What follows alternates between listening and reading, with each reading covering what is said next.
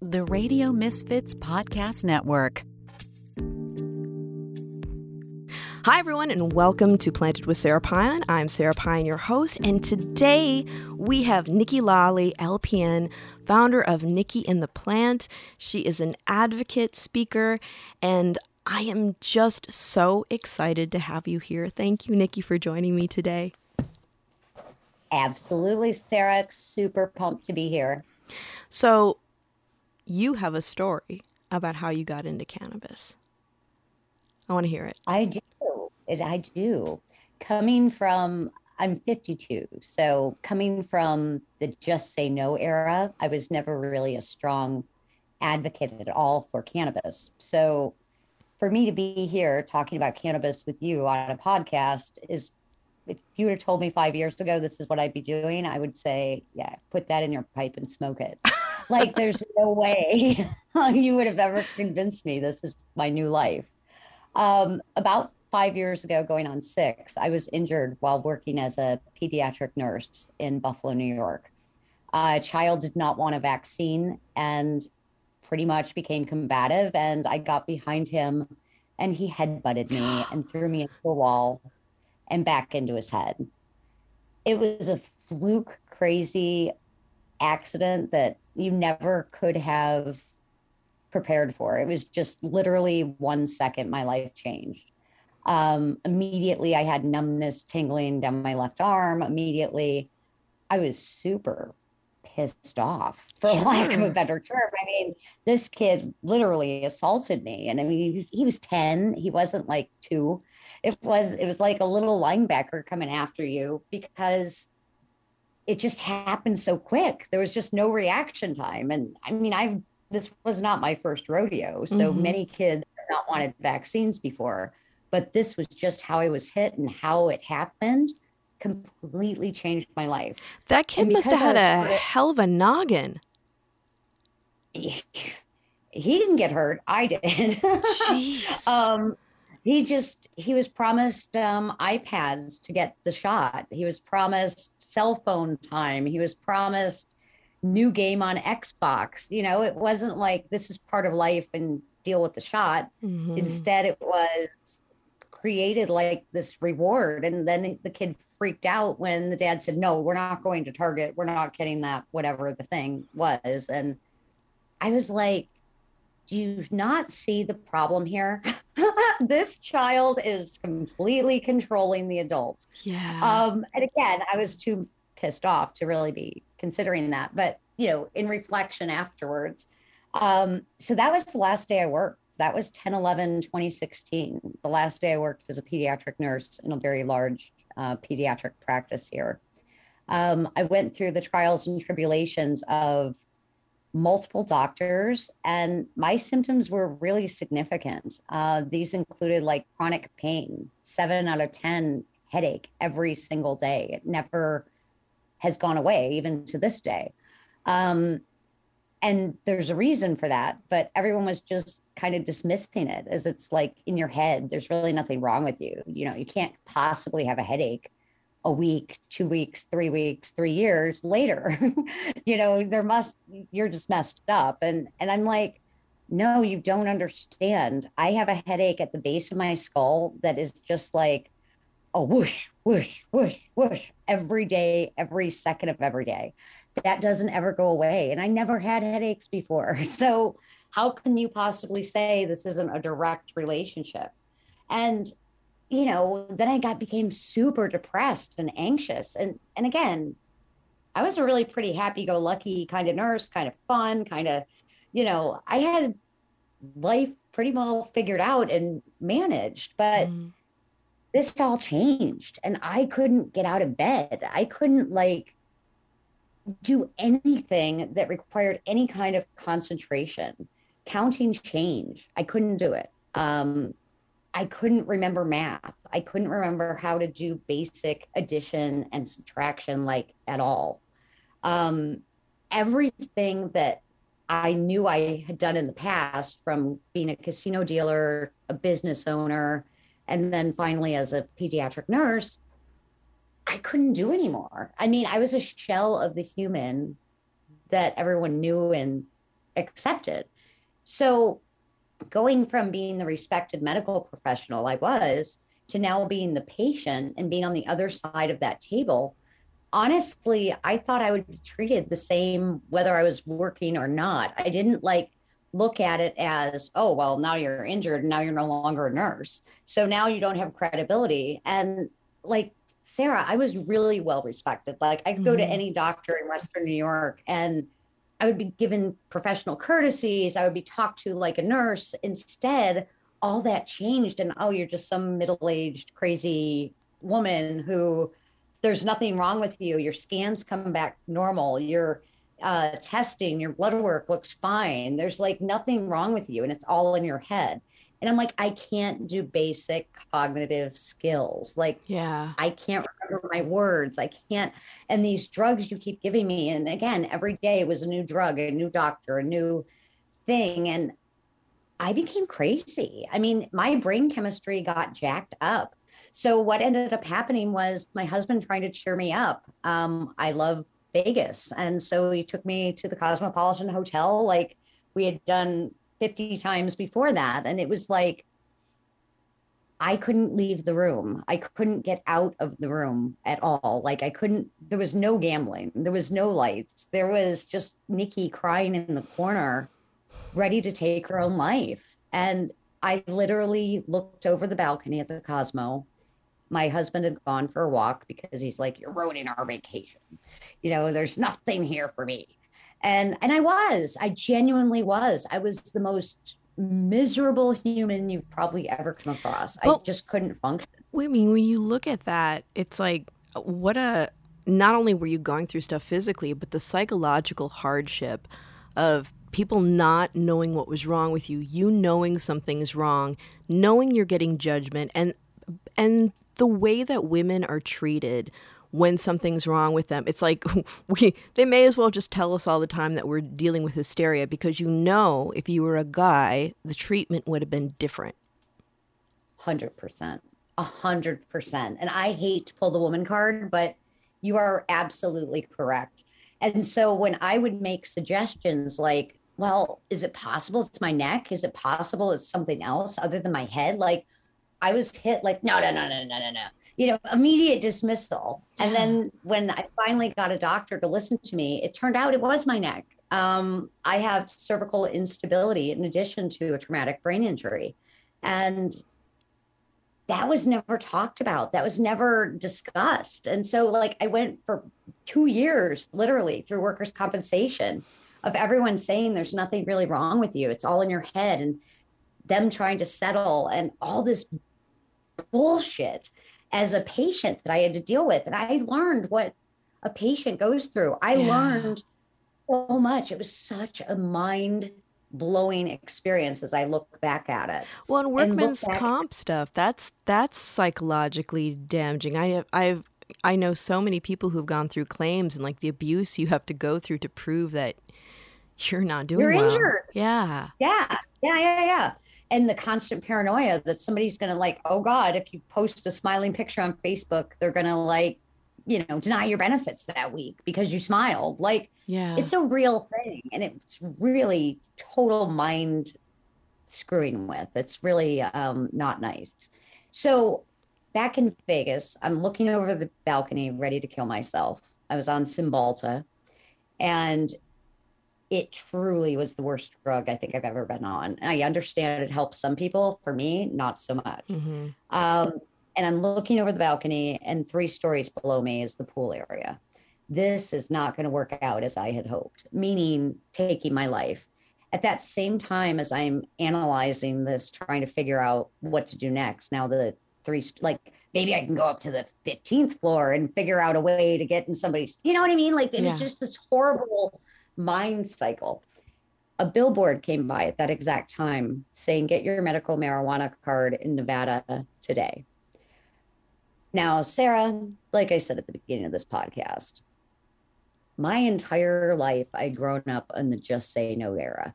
Drugs are bad. Your brain on drugs with the frying egg in the frying pan, for those of you who don't remember those. Yeah. Um, that was what I saw after that billboard came by, those Brian eggs, I'm say to myself, oh, good idea, Nikki. Go ahead and fry your brain on drugs some more. And then it came by a second time. And the fact that I was out on the balcony at that exact time planning my death, I mean, since my brain injury, I've kind of like, I feel things different. I notice things that just I never noticed before. I guess I live more in the moment than I ever have. And there's no doubt in my mind the universe played an insane role in my life that day by showing that billboard by and it, it's just too weird to even go too deep on you know what i mean? Like people think i'm absolutely batshit crazy now but um literally i got my car. I was able to go to a dispensary. It was a that's another whole podcast. It was just quite the adventure. But i come back with various products and um I tried the like Chiba Chews and tried different products, and I didn't feel anything that went through first pass digestion. And, and I mean, I did get sleep. So, I mean, something must have worked after I tried 50 different things all at once. like, like I, I definitely had no uh, dose experience, and you know, I had no idea what I was doing, like none, zero, zip. And um, the next morning, my husband said, Why don't you try one of those joints? You've smoked joints before, those have made you laugh. And so I did. I actually smoked one of those joints. I had like two joints, it was like a two pack or mm-hmm. something. Mm-hmm. And oh my God, I got out of the room that day. I went downstairs for breakfast. I mean, I always say dinner because it sounds better, but it was really breakfast. Um, as I really the events now went down, now it like it comes back. But it, bottom line is I had a meal. I was able to come out of that room and go interact with people and humans for the first time. I expected to come back to New York and have the same access and have the same kind of experience. And well, guess what? You came back to New York in 2017. So this was like yeah. four months after initial injury. So I come back to New York and I'm told, yeah, no, we don't have uh, cannabis for chronic pain. Like, no, you have to have like AIDS or stage four cancer, or like you have to be dying pretty much to access this plant. I'm like, well, what am I supposed to do? So then I became hopeless again and going to more doctors. And anytime I ever said, hey, I tried pot in Vegas and it really helped me, then immediately, oh, well, you were well enough to go to Vegas, then you must not, you know what I mean? It was I like do. that judgment was just brutal. Like you couldn't be honest with your healthcare provider. You had to like hide around everything. So, long story short, I became a medical cannabis refugee in Canada. I learned I live 15 minutes from the border in New York State to Canada. So I couldn't bring my medicine home, but I learned all about cannabis there. I learned what terpenes were. I learned what minor cannabinoids were. I learned what different methods of consumption were. And then I figured out why I don't feel anything from edibles due to not having a gallbladder and not processing fat soluble things well due to weight loss surgery. So, but that took years to figure out, you know, and everyone was like, oh, you're just not using the right stuff. And I'm like, dude, I just ate a thousand milligrams. Like, I'm pretty sure I'm using the right stuff. Right. like, yeah. And, and that's why it's so important that we have many ways to be able to use cannabis because I've I you know I've worked with thousands of people and I've noticed I've seen that too and now researchers are saying that it may it probably has something to do with our liver and the way we process things. It does. It totally does. It's the cytochrome gene. It's the cytochrome P three four sixty or some shit. I don't know. P four P four fifty. Yeah, that one. I gotcha. I gotcha. yeah. No, but that's a real thing. And and like I took all these different Endocanna DNA tests and all these various things trying to understand it. I took like seven of them. And each one of them said something different. So I'm not sure the science is quite there yet for the uh, testing of the genes and the people. Because if you have like one gene that say causes Alzheimer's disease. Well, that means you can't have THC according to these gene tests, right? And and that's really not the case because again, it's all subjective and mm-hmm. how I get what they're trying to do and I hope one day it really is that great that you can literally swab someone's cheek and spit out a profile of what's going to work best for them. That would be amazing. But I personally didn't find that experience, but just learning about the plant was so crazy to me. You know, I started journaling my experience to try and understand well, why does use the term Alaskan thunderfuck work, but the blueberry kush like i'm a, in couch lock and can't move and i don't want to feel more brain injured so how do you figure out what is in the one and not the other and so the, i found this super cool app in canada called Strainprint right? And you're able to log your experience. They have all the back end coas already in the app. So blue dream from CannaFarms versus blue dream from TerrAscend are going to be two different products right. and they have different chemical profiles. And trying to say like finally like the blacklist is publishing different things saying strain names really mean nothing i have been saying this for four years since i found this plant like literally and started to understand it i'm like how can you say that like just because you get this seed in the mail that says it's blue dream at the end of the day when you test that out it's not going to be the same blue dream that you thought you were necessarily buying, most likely. Again, depending on how you grow it, the soil, the way you grow it. Well, and, and the phenotypes. I mean, it's you know that's it's one of the things that I think is really hard for people to understand because we've separated ourselves from the fact that it's a plant that grows because it's packaged and it's dried or it's inedible. And that's, you know, one thing that I've always had to explain to people when they've come into the stores when I was still in the stores was, you know, one, if your favorite flower is gone, it means it's growing. It's just not in, manufactured immediately in, you know, factory. Right. And just like how, you know, when we look at, you know, phenotypes and the way plants are I mean, you know, I'm a product of my mother and father. Therefore, I'm not one or the other. I'm a little of everything. And when we we see these different changes, I mean, even like when we're looking at clones, they're only you can only use a mother for so long until you have to renew. So even if you're getting something from the same grower, say you know your blue dream that you get from a grower, you know, four months ago can be really different from what the COA is going to be on what they're cultivating right now. Correct. Correct. And communicating that in a way people can understand that mm-hmm. has been really a challenge for me. Totally. Like, as the more I learn, the more I learn, the more I try and teach. Like I'm all about the whole slogan, learn and teach others. Kurt Robbins has that one. But, you know, it's true. Like the more we learn, the more we can teach. And mm-hmm. we don't know what we don't know, right. you know, and like I didn't know. I mean, I was a nurse. I wasn't taught about what an endocannabinoid system is. I sure as hell wasn't taught that this plant could be medicine, you know, that this plant can actually help treat and potentially put cancer into remission. I mean, we aren't taught any of that stuff. And that's kind of sad when you really think about it. Look at the at any ad on any TV for a drug. You literally have 10 minutes of well, you know 10 seconds i guess of of all the adverse effects that you know you're going to undergo including like erectile dysfunction and and like loss of whatever and you know you might die. And you know it's like 10 things my of, two favorites are leaky stools and infection of the perineum.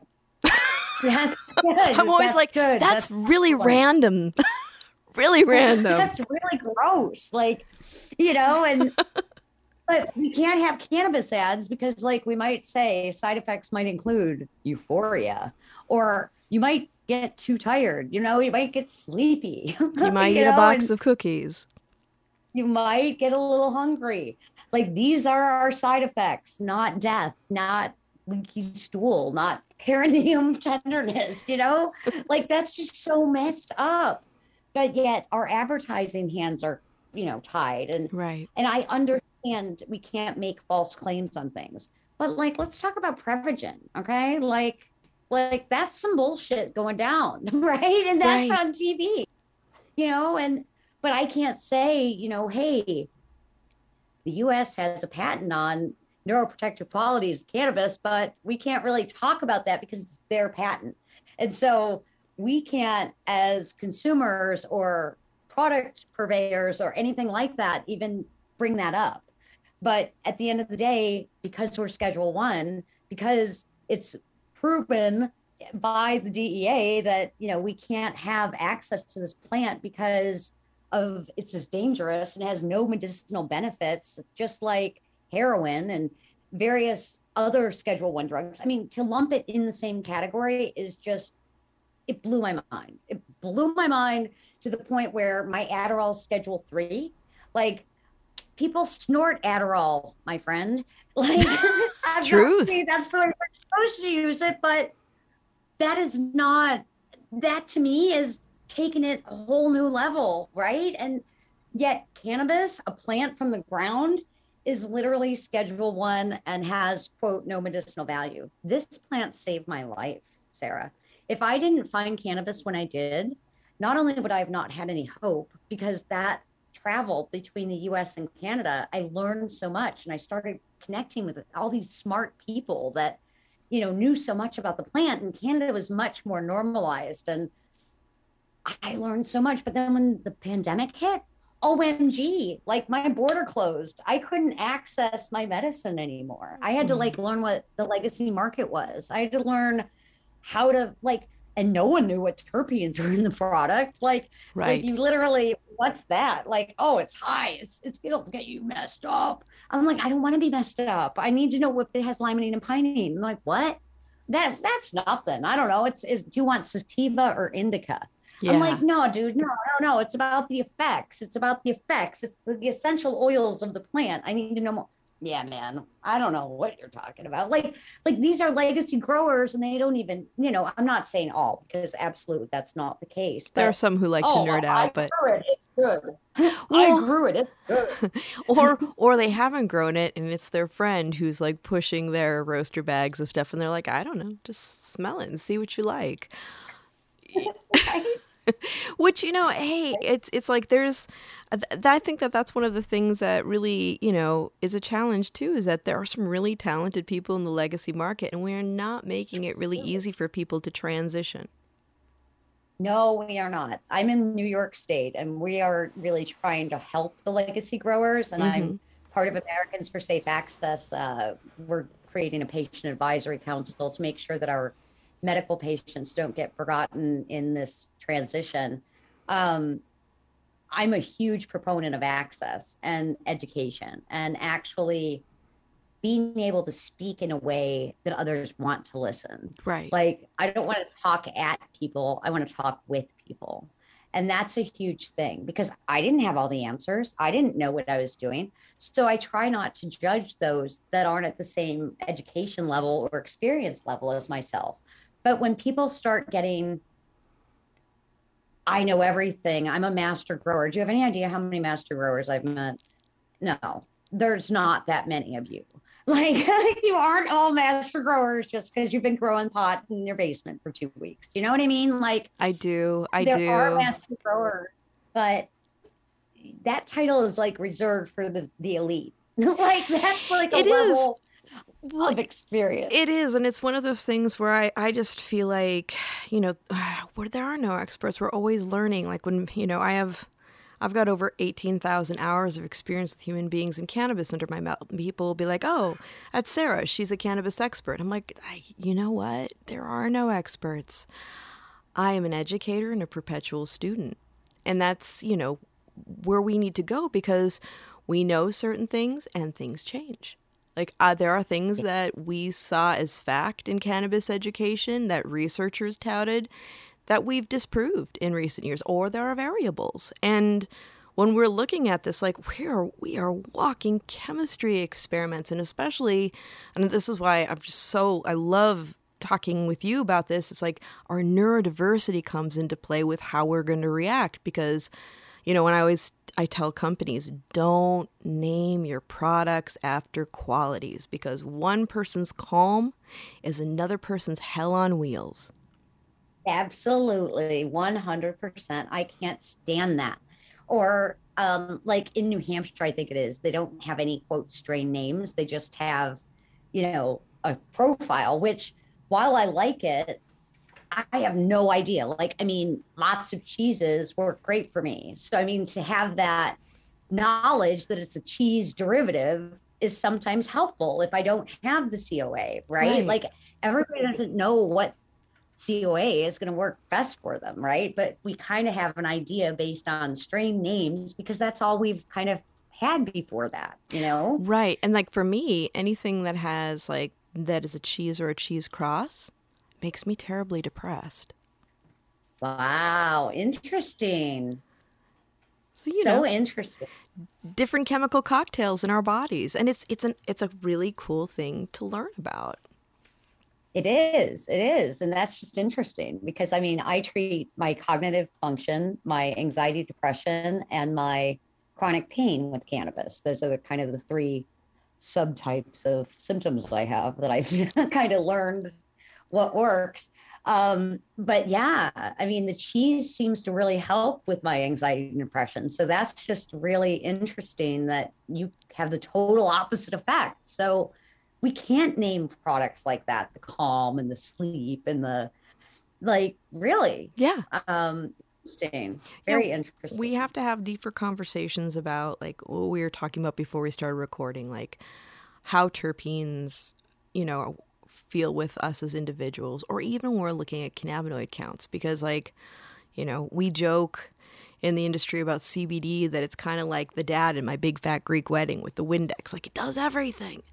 But, you know, we aren't having enough conversations about the fact that it interacts with cytochrome P450, that even though it's a very small amount of people who have a sensitivity to CBD, it's more than we thought before because we're getting more people reporting back now that we're having more conversations. But, you know, where CBD for some people is really good for anxiety, I'm built for it. I love CBD. But I also know people who get really anxious off of it or Right. get like a general Or don't. malaise. Yeah. Yeah. Yeah. I mean, and so I get tired of the false accusations and like, you know, an isolated compound is just simply not going to be as effective as a whole plant. Right. is, meaning the whole thing. I mean, when we smoke cannabis, it's the fastest in and the fastest out of our system. At least that's what I've learned Mm-hmm. and I prefer to smoke it. It's the only way that it medicates me. But yet it's not always convenient to smoke a joint. So what do you do in that case? Then you have to like have vapes, right? And Right. vapes don't smell as bad. You can like be discreet. But I'd love to feel the effects of, you know, the cytochrome P450 thing because, you know, clearly I'm missing those effects. And I would love to have a longer lasting relief so I didn't have to smoke as often. But we're not at the point for Nikki Lawley where we found that perfect mix. Right. Um, the Wana, the Wana rapid onset gummies that I tried in Boston, they worked very well. The exact same quote product in Canada did not work the same. So even though we have multi-state operators in multiple jurisdictions, what one produces doesn't necessarily mean in the next state or country it's going to work the same way. And that's something we're not really talking about either right. and and that's a big deal right like you expect if i get xanax in canada or i get xanax in buffalo it should be the same product if i get blue dream in buffalo and i get blue dream in canada well they're not going to be the same so how but educating people to understand that and then learn why it's not the same like again, having these journaling apps that have that back end COA is so important. And it's important for patients to understand what they're using and why it works. Right. And that's the only I found effective, at least for me and learning about the plan. Yeah, I think it can be really frustrating for people to to know that when you're moving from country to country or even state to state, the products change. And it part of it is, you know, policy. Policy mm-hmm. dictates how things can be made and how they can be sourced, and it's not necessarily based on fact. And you hear me say this over and over again, but when I've traveled to other states, especially states that are establishing their policies, and I'll go into lecture, they're based on state culture, which is very strong and rich. And it's really funny when we're all in the same country, but each state is a very distinct culture. And then stigma, because when we're looking at the government and cannabis policy, you know, you, you, you hear the saying that, you know, the wise person surrounds himself with experts. We don't see that in government policy. It's more about the loudest voice and the deepest pockets. Unfortunately, you're so right. You're so right. The deepest pocket plays a real, real role. And who's playing in the sandbox with who? Right. Uh, in the government level. You know what I'm saying? Like, and what's scary is these are the people that are making these policies. They're not patients, they're not experts in the industry. They're a political figurehead that has been appointed by another fig- figurehead to just get it off their plate, to just, you know, get rid of it, you know, solve it, fix it, whatever you got to do. I don't want to know anything more about it. Right. And that Oh, I was just- that's what's happening in New York, you know? Yeah. Well, and it's it's interesting to see like in states where there's a lot of stigma around it and people are against it, but mo- more people are wanting these programs. It's really interesting to see who gets to actually manage the programs and put them together because it almost seems like in some cases they give it to the person who's against cannabis so they can say, "See, we're giving it to somebody who's not, you know, pro cannabis, so they're going to deal with it, you know, dotting every I, crossing every T, when actually they miss the message. Yeah, I'm, you know, I- I understand that you don't want to have somebody who has, you know, owns stock in several MSOs probably influencing your policy at that level because it'll be biased, but you have to have somebody who will actually talk to experts, identify people who, you know, may or may not have skin in the game, but they're giving you good, solid information that's coming from a good place that can actually be proven. That's all. Absolutely. Absolutely. It's all about credibility. And like you said, I never want to be the smartest person in the room. If I'm not surrounded by people with different experiences and different knowledge levels, then I'm in the wrong room. Um, patients need to have a voice in this industry. They need to have a voice in the policy because when we go to an adult use state, when we change the law from just a medical only state to an adult use state, we're getting forgotten. Like New York State is planning literally on eliminating the pharmacists in the medical program. That's scary. They're the only healthcare provider that knows really anything about the plant because once the doctor writes that prescription, seven out of 10 of them absolutely have never been to a dispensary and have no idea what the plant is, what they're even prescribing. They literally leave it all to the pharmacist. So now we're going to have these 10 multi state operators that we have in New York. We have 38 dispensaries in the entire state of New York. That is just grossly underdone. But now these 10 MSOs are going to be able to launch three more adult use stores in their name so that they'll have more coverage, which is fine. But as a patient, if I go to, and I'm not picking on any MSO in particular at all here, but I'm saying if I go to the MedMen store in Buffalo that's always been medical, and then I see a MedMen store now in Rochester, I'm going to assume I'm going to get the same service level of a pharmacist and all the help that I need.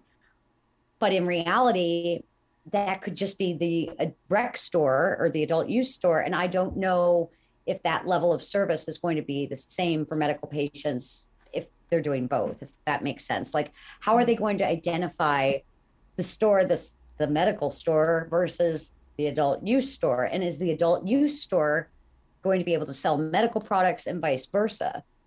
You know, there's like so many questions about where this is going. And I just don't think they've thought it through well enough to think about patients. And someone like myself, who has become reliant on cannabis as medicine, I just want to have consistent access to the services and the, the availability of the information the way I've gotten used to as a medical patient. Right. And I think, you know, one thing we have to address too is, you know, we want to put it in neat boxes like adult use and medicinal, but it's the same thing. And in both cases, no matter what box you put it in, it's a substance that creates a reaction in the body.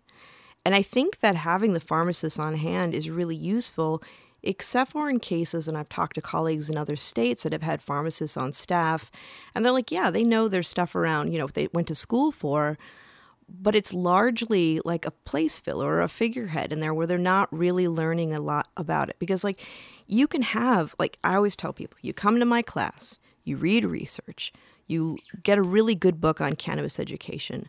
What you're getting is an overview of how the majority of human beings respond. And for all that, you will always have anomalies. And that is found through talking to thousands upon thousands of people because I have been doing this for over a decade. So I've talked to thousands of people.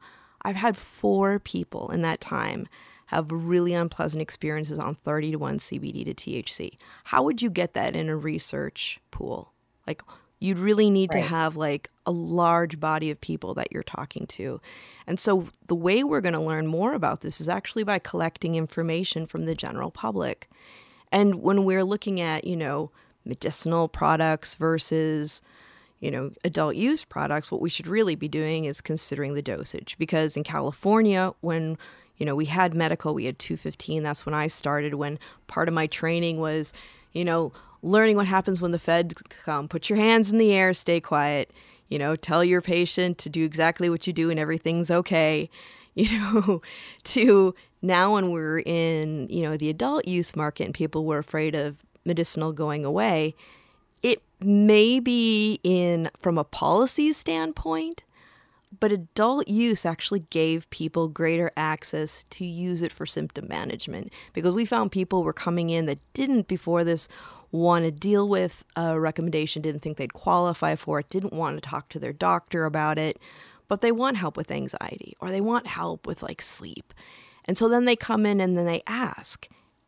But then you're looking at your dispensaries and your companies and your culture of education? Is it a formula retail dispensary where the people behind the bar don't really know a lot about the products and they can just say, oh, that's good, that's not good, blah, blah, blah. Have you tried CBD? Or do you have a company that has a rich educational foundation where, like, for my company, people actually come see us and, and want to work for us because they know that. But, you know, at Apothecarium, we have a really rich training program where not only are they trained thoroughly before they get on the floor, but it's seen as an apprenticeship. And we identify our senior, you know, our, uh, you know, I hate the word expert, but our senior experts in different fields. Like somebody will know more about concentrate, somebody will know more about tincture, somebody will have worked with, you know, people who are going through certain symptoms they've been able to successfully help. And it's more about and because like going back to what we were talking about before that you can't really we're not healthcare professionals. We can't be treating people but we can empower people with information so they can track what's going on with them. And they can let us know whether a, it was a positive experience or a negative experience and chances are if that person's been behind the bar for a long time they see a pattern and they've encountered people who have gone through the same thing, so they can make recommendations. They're not diagnosing anything, but they're able to help them figure out what's, you know, what avenue they should try next. And just creating sure. that safe container for experimentation is a very empowering and freeing thing for people. I remember when I was going through cancer and going into a dispensary, and it was before Apothecarium existed. I felt like I was doing something bad. Everybody was really mm-hmm. nice, but it also wasn't an environment where I felt like I was free to ask questions. They were very nervous about how I look. because I look a lot different than I do today. When you're going through chemo, you kind of, I was a little wrecked. and you know, it's there was no conversation about dosage or effects or anything like that. And I remember the first time going to see my oncologist, I had half of a really strong drink and it hit me when I was there. And I just looked at him and we were just going to talk about chemo and I was like, "I I can't do this today. I got to go home." You know, and I just never wanted anyone else to have to go through that. Of course, you have to have that conversation of when you use cannabis. You know, you can, depending on what's going on with you in a certain day and with your hormone levels or everything, you can react differently. Or you could accidentally take more than you need and just knowing that it might be uncomfortable, but you're safe. Like setting people up for success with their expectations, or even just having the conversation, even though we create our own endogenous cannabinoids. Not everybody can tolerate phytocannabinoids. And if you can't, it's okay. Like even being able to tell somebody that because you somebody has one bad experience or they don't tolerate it, a lot of times we see the world through our own lens and we think that that's the correct lens that everyone else should see it in. So if somebody has a bad experience, you can go from somebody being neutral or okay with cannabis to being against it. And then that creates its own problems because we really need to see that we're all very different and what works for you may not work for me. And if I, you know, if it doesn't work for me, I can make the choice of not using it, but I don't have to tell somebody else not to use it. Right, right. I mean, that's why, you know, different pharmaceuticals exist. I mean, one person that has depression might do really well on Wellbutrin. The other one might be suicidal. Same with Cymbalta or that's why there's multiple drugs. That's why there's multiple products for people to try. I just wish our natural products would be tried as more of a first line treatment rather than as a last resort. In my case, it was a last resort. And so I'm super passionate about sharing my story because I thought like they did. Yeah. I was one of them.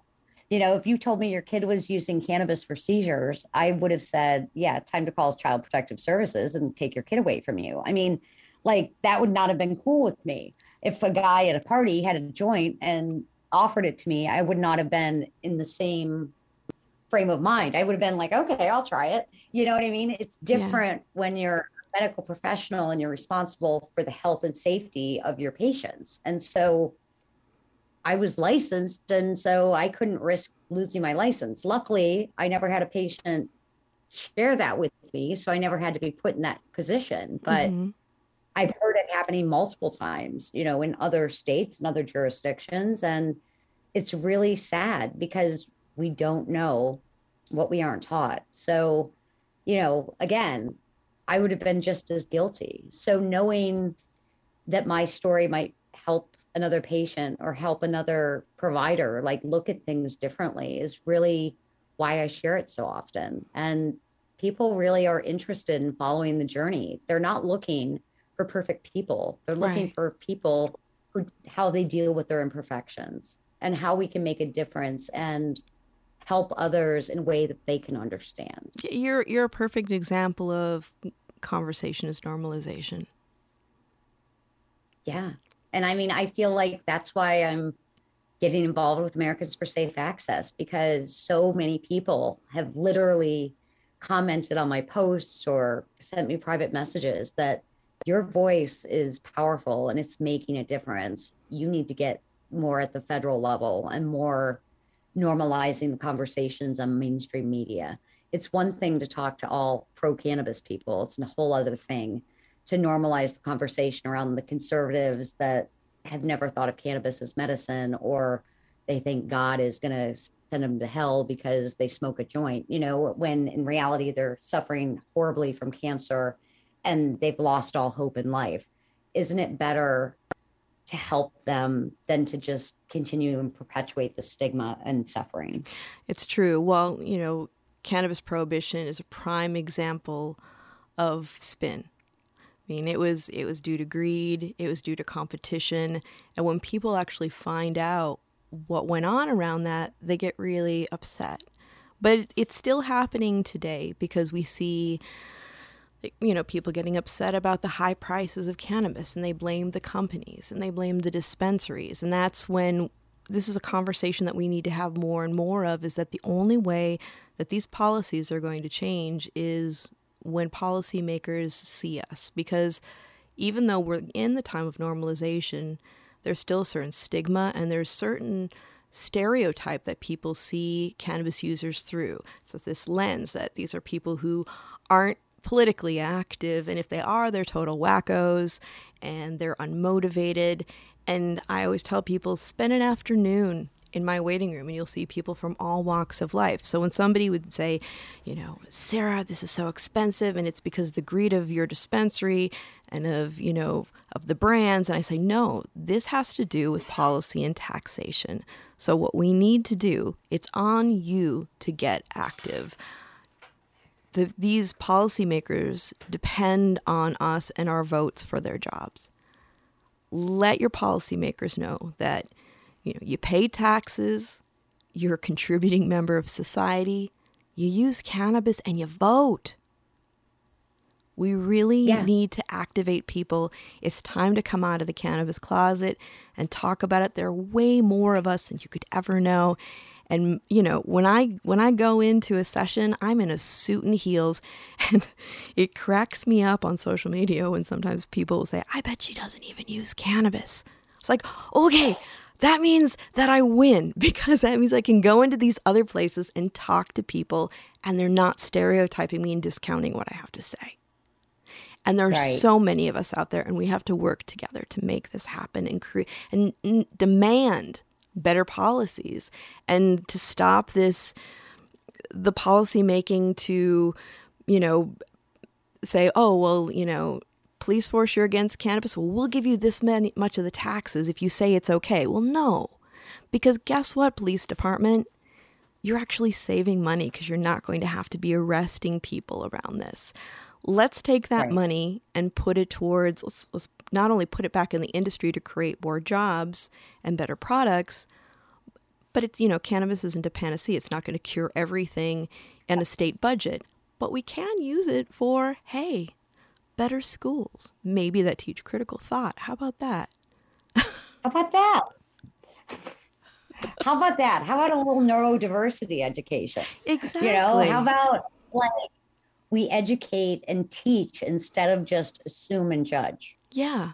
Yeah. And really like Yeah. get into, yeah, because we're missing so much. I mean, I think about the education that I had when I was in school, it was pretty good. Um, but my mom's was better. She had soci- sociology and Latin. I mean, not that everybody uses Latin, but I mean, as an example, like, you know, being able to actually use it to enrich our communities, to create stronger, healthier communities, and also have enough. that's what's most important. Yeah, and to create sustainability because this is not the models that they've created for the cannabis industry in each of the states are not sustainable. I mean, I went to Oklahoma and I was like, "Whoa, it's kind of a free for all there." But it's kind of it's interesting because you have so many dispensaries. There are a lot of closed storefronts that were dispensaries, but they're kind of looking at it from a free market sort of way. Like if you have a good dispensary and you have a good product, you're going to survive. If you're doing it just Right. to make money, you're probably not going to. Mhm. We need to really look at that. And and like you were saying, like I can't believe that in New York COAs are proprietary. That is that's that's not safe access. No, not even a little. So many people have allergic reactions potentially. So many people are expecting one formulation and then all of a sudden it gets changed. I mean, there are countless stories of this, and we need to do better for medical patients. Our hemp CBD products have to have COAs accessible to the public. Why is our medical program like proprietary information? That's just wrong. It is. It's not safe. Well, you know, you and I could talk about this all day. But what I All now, day. what I want to know is what are you what are you working on now and what are you excited about in the future? So, super excited about Americans for Safe Access. Um, we're creating a patient advisory board in New York, and I'm the chair of that. And I'm super excited to hopefully have some real influence on our cannabis control board. I've sent numerous messages to them. I've reached out numerous times, and I can't seem to get really any kind of real response other than a canned one. Um, that's uh, like an auto email. So I'm really hoping to, you know, intimately bond with these guys so we can make some policy changes and keep patients having safe access, including COA access. Mm-hmm. Um, I'm also working on launching my own product formulation and brand, Nikki and the Plant, that's going to be treating chronic pain, anxiety, depression, and cognitive function, because those are the three things that I still suffer from. So, trying to help patients navigate cannabis in a way that makes it easier with patients created products patient products created by a patient for patients. That's what i'm trying to say. Um, is literally what my mission is. And destigmatizing and continuing to share the story continuing to speak um, i've been asked to be a speaker at many conventions but quite honestly the expense of the travel and the all the ancillary little things just add up too fast. So I'm looking at different um, alignments with different companies to kind of help with those expenses, but to also magnify their message. When it's a quality company that aligns with my values, I think it's really a perfect fit because mm-hmm. there's certain products that I really believe in and I believe in that can help people. And I'm super picky and super, you know, fussy as far as what claims I make or what I suggest. And I just have found a real niche in being able to help others. And I feel like I'm making a much bigger difference now as a patient advocate than I ever did as a nurse, as a casino dealer, as anyone else I was prior to brain injury. Um, I feel everything happens for a reason, and I'm super blessed to be here and share this experience and hopefully help others to help remove the stigma and help them come out of the cannabis closet. So super excited. And if anyone wants to get in touch with me, feel free to follow me on any of the social media channels. I'm Nikki, N I K K I, Lawley, L A W L E Y. You can find me on Google and follow me on all social platforms, including LinkedIn, Facebook, and Instagram.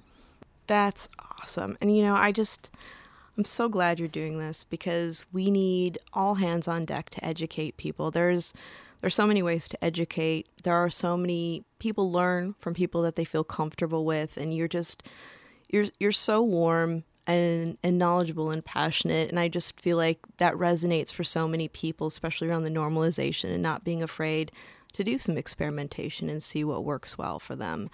I, you know, there's there's so many people who need help and there's a lot of incorrect information out there. So it's up to us as educators to be able to give people a realistic view of what cannabis can be. And that education helps inform them when they're advocating for policy or you know looking at like if that if there's a dispensary opening in their neighborhood whether they'll you know be for it or against it or in the community meetings be asking the right questions or just not listening right you know and we really right. need more of that so thank you. Right. And only we can change it. You know what I mean? Like if we stay silent, nothing's going to change. Right. So using our voice matters. Patient stories matter. Your story matters. Don't be ashamed of it. Raise it. Yeah. You know, elevate that conversation and help others find the plant because at the end of the day, that's what's going to help create a happier planet. You know, yeah. finding the plant and finding your place. Yeah, and I think that, you know, when people realize that a lot of the things that they've heard about cannabis is wrong, going back to critical thought, it really helps. It's a study in how so many things in our world are very much different than how they appear.